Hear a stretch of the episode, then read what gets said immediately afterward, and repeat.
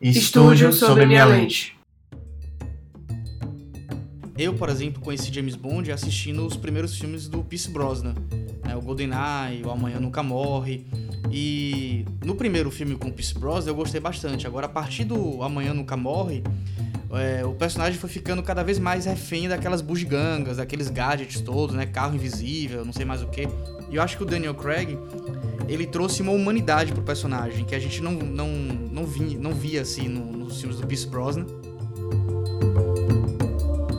Então você não consegue parar de assistir Fleabag.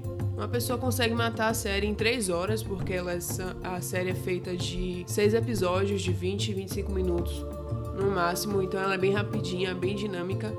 E eu que assisti uma seguida da outra, porque já tinha lançado a segunda temporada quando a gente começou a ver a primeira, fiquei impressionada. A segunda temporada é ainda melhor do que a primeira, consegue ser ainda melhor do que a primeira, e assim, é perfeita, perfeita, perfeita. Phoebe Waller-Bridge é deusa.